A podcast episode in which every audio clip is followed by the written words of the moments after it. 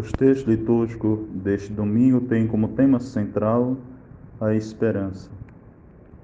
A primeira leitura destaca a sabedoria de quem colocou sua esperança no Senhor e ensinou o mesmo para os demais. Na segunda leitura, Cristo, sumo e eterno sacerdote, é apresentado como o rosto do Deus de amor que enche de esperança todos que caminham rumo à eternidade. O Evangelho mostra claramente que não só estamos esperando neste mundo, senão que somos esperados por Deus no outro mundo. Basta confiar na Sua poderosa misericórdia. A primeira leitura que estamos meditando é do livro do profeta Daniel. O livro de Daniel foi escrito em tempos difíceis, tempo de perseguição, e é um livro fecundo em símbolos e visões. Podemos afirmar que até a redação deste capítulo que estamos meditando, capítulo 12, não se conhece no Antigo Testamento uma doutrina sobre a ressurreição dos mortos. Então é uma tarefa difícil para nós hoje explicar o conceito que eles tinham de ressurreição e de vida eterna naquela época. Estamos meditando o capítulo 12 de Daniel.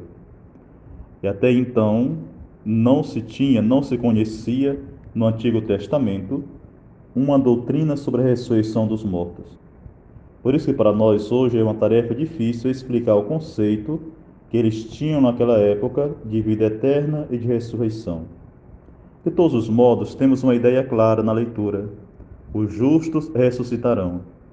E o profeta ainda apresenta algo mais insiste que os que se mantêm firmes na palavra de Deus brilharão eternamente como as estrelas. É uma doutrina consoladora. Deus nos protege nesta vida e ainda nos dá no mais além a vida eterna. O autor conhece a condição humana e até mesmo suas maiores debilidades. No entanto, é um homem de fé. É com esta fé e com esta fé demonstra total confiança em Deus. E quando temos fé e confiança em Deus, não nos falta uma palavra de esperança e uma promessa para o sábio. Ou seja, para os que ensinam a praticar e não só conhecer o que é justo diante dos olhos de Deus. Estamos meditando o Salmo 15. Este salmo é um intenso cântico místico ou espiritual que apresenta a Deus como único bem e como o salmista, como orante, tem a Deus como único bem, o mesmo, o salmista, é colocado dentro da comunidade dos que são fiéis ao Senhor. Neste salmo é desenvolvido dois temas. O primeiro da herança, quando se diz o Senhor, ó Senhor, sois minha herança e minha taça. O meu destino está seguro em vossas mãos. Então, este salmo desenvolve dois temas o primeiro da herança, considerado como o dom da terra prometida, que a tribo de Levi não recebeu, porque sua herança era o Senhor. Explico que quando o povo de Deus ia caminhando rumo à terra prometida, as cidades que eles iam conquistando, a cidade que o povo ia conquistando, ia sendo entregue a uma das tribos de Israel. E a única tribo que não recebeu nenhuma terra, nenhuma cidade como herança, foi justamente a tribo de Levi, porque tinha como ocupação o templo, o serviço, o culto dedicado ao Senhor. Depois, o segundo tema é o da comunhão perfeita e permanente com Deus. O salmista abre-se a uma esperança de uma vida sem fim, para desfrutar eternamente da intimidade com Deus. O orante, o salmista, manifesta aqui o que constitui o centro físico e espiritual da sua existência, o próprio Deus. Quem está rezando neste salmo cumpriu tudo o que a lei do Senhor estabelece. Viver do culto, para o poeta, para o salmista, significa viver na presença de Deus, fundamentar a própria existência em um confiar-se a Ele desde o mais íntimo do seu coração. Deus é a terra dorante. E o salmista diz: Pois se o tenho ao meu lado, não vacilo. Se eu tenho o Senhor ao meu lado, eu não vacilo. Caminhar com Deus é saber que Ele está sempre próximo. O salmista reza a Deus que Ele aconselha e agradece porque o Senhor o educa durante a noite.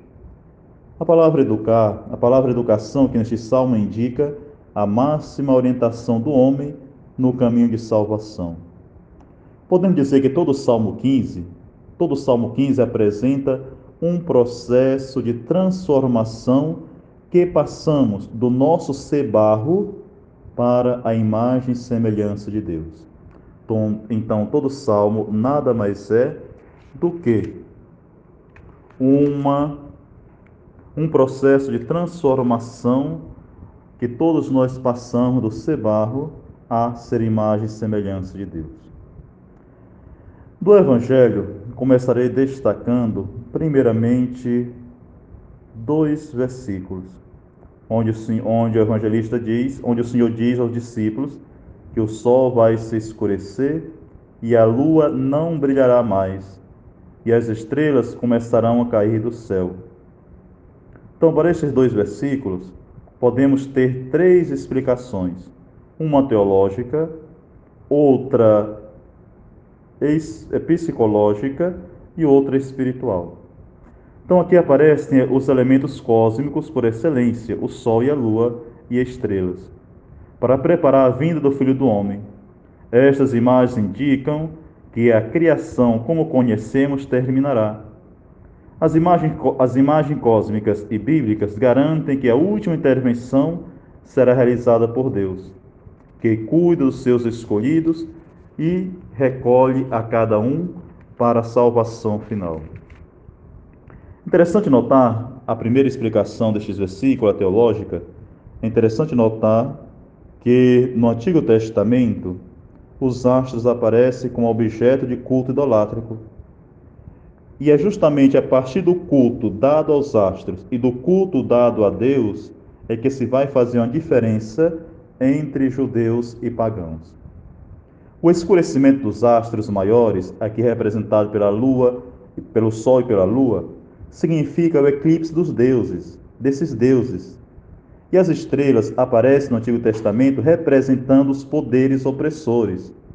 E a queda, de, a queda desses poderes é apresentada com um fenômeno que irá tendo lugar durante a época que segue também a destruição da nação judaica. Então podemos afirmar que sob a comoção cósmica ou sob a catástrofe cósmica, podemos ter o seguinte conteúdo, ou aparece o seguinte conteúdo: os valores do paganismo se encarnam nos falsos deuses, representados pelo Sol e pela Lua, que fundamentam a divinização do poder representado pelas estrelas.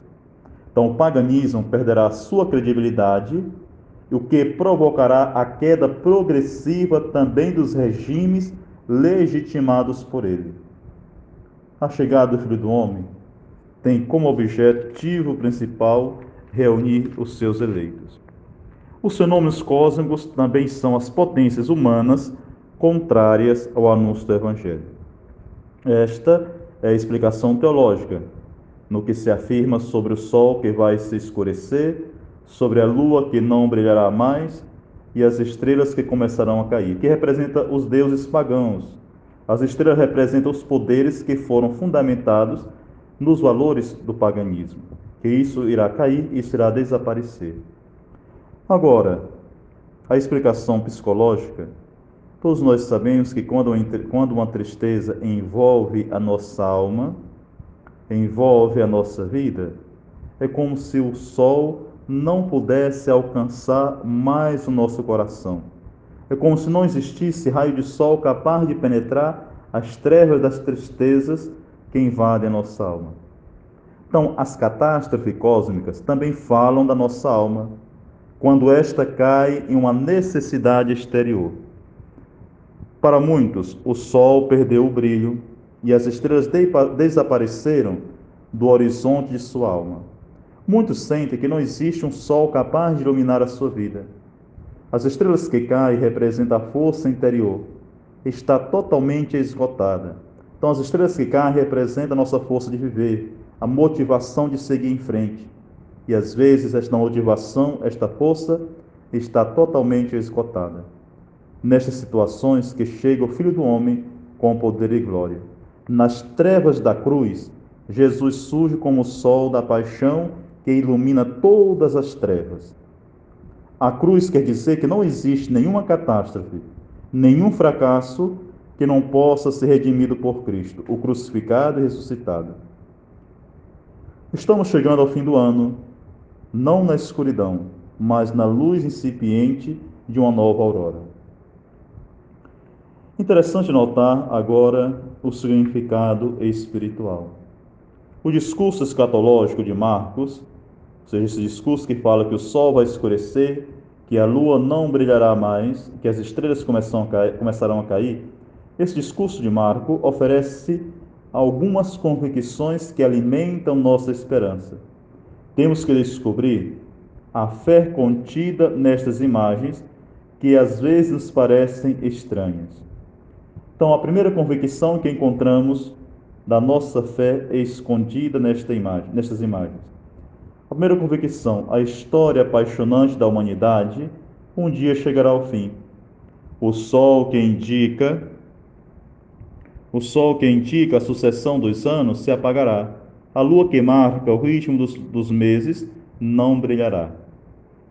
Não haverá dia nem noite, o tempo desaparecerá. E as estrelas que representam a distância entre o céu e a terra irão desaparecer, ou seja, não haverá mais espaço. Então, não haverá mais noite nem dia, porque o sol e a lua irão escurecer, ou seja, não haverá mais tempo. As estrelas caindo do céu indica que a distância entre o céu e terra desaparecerá, então não haverá mais espaço. Esta vida não é para sempre. Um dia chegará a vida definitiva, sem espaço e sem o tempo, e viveremos no mistério de Deus. A segunda convicção é: o sol e a lua se apagarão, mas o mundo não ficará sem luz. Será Jesus quem iluminará para sempre. A terceira convicção: as palavras de Jesus não passarão. Céus e terras passarão, mas minhas palavras não passarão. As palavras de Jesus não passarão. Não perderão. Ou seja, não perderão a sua força salvadora. Para indicar que nós não caminhamos para o nada ou o vazio, mas para o eterno abraço de Deus. Então, a terceira convicção que as palavras de Jesus não passarão, não perderão a sua força, não perderão a sua força salvadora, para dizer que não caminhamos para o nada nem para o vazio, mas para o abraço, para o eterno abraço de Deus.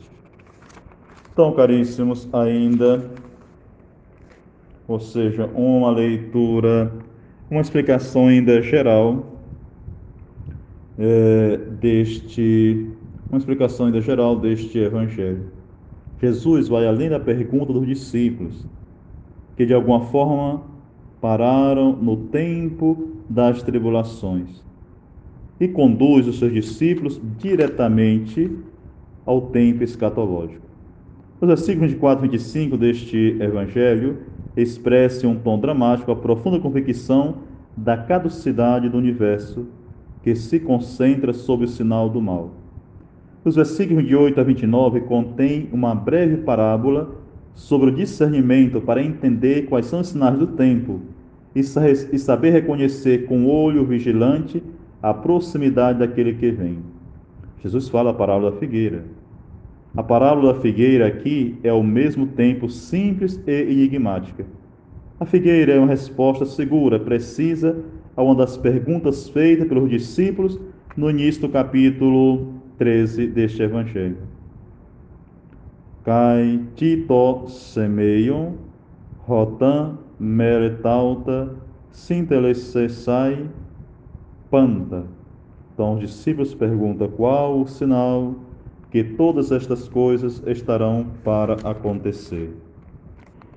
Esta é uma pergunta cheia de ansiedade e angústia que sempre apareceu na igreja primitiva. É a pergunta que sempre aparecerá, e quando não se tem discernimento, é muito fácil dar respostas erradas ou alienante? A resposta coerente a esta pergunta está no compromisso e, e no dedicar-se ao seguimento de Jesus. Quem segue a Jesus experimenta já que o tempo se cumpriu. Quem segue a Jesus, para quem segue Jesus, o tempo já chegou ao fim. Então Jesus diz: quando as folhas da figueira começam a brotar, sabeis que o verão está para chegar. Assim também, sabeis que o verão está chegando. Assim também os discípulos, ao ver que Jesus fez e disse, devem estar em condições de compreender que com ele o reino já se realizou. A figueira aqui neste evangelho é um sinal de bênção e da total libertação de Deus, que chega à sua maturidade para aquele que se converte e crê em Jesus. Da mesma forma que depois do inverno a seiva corre na árvore e aparecem as folhas e anunciam verão, assim também no madeiro da cruz já se anuncia a vida.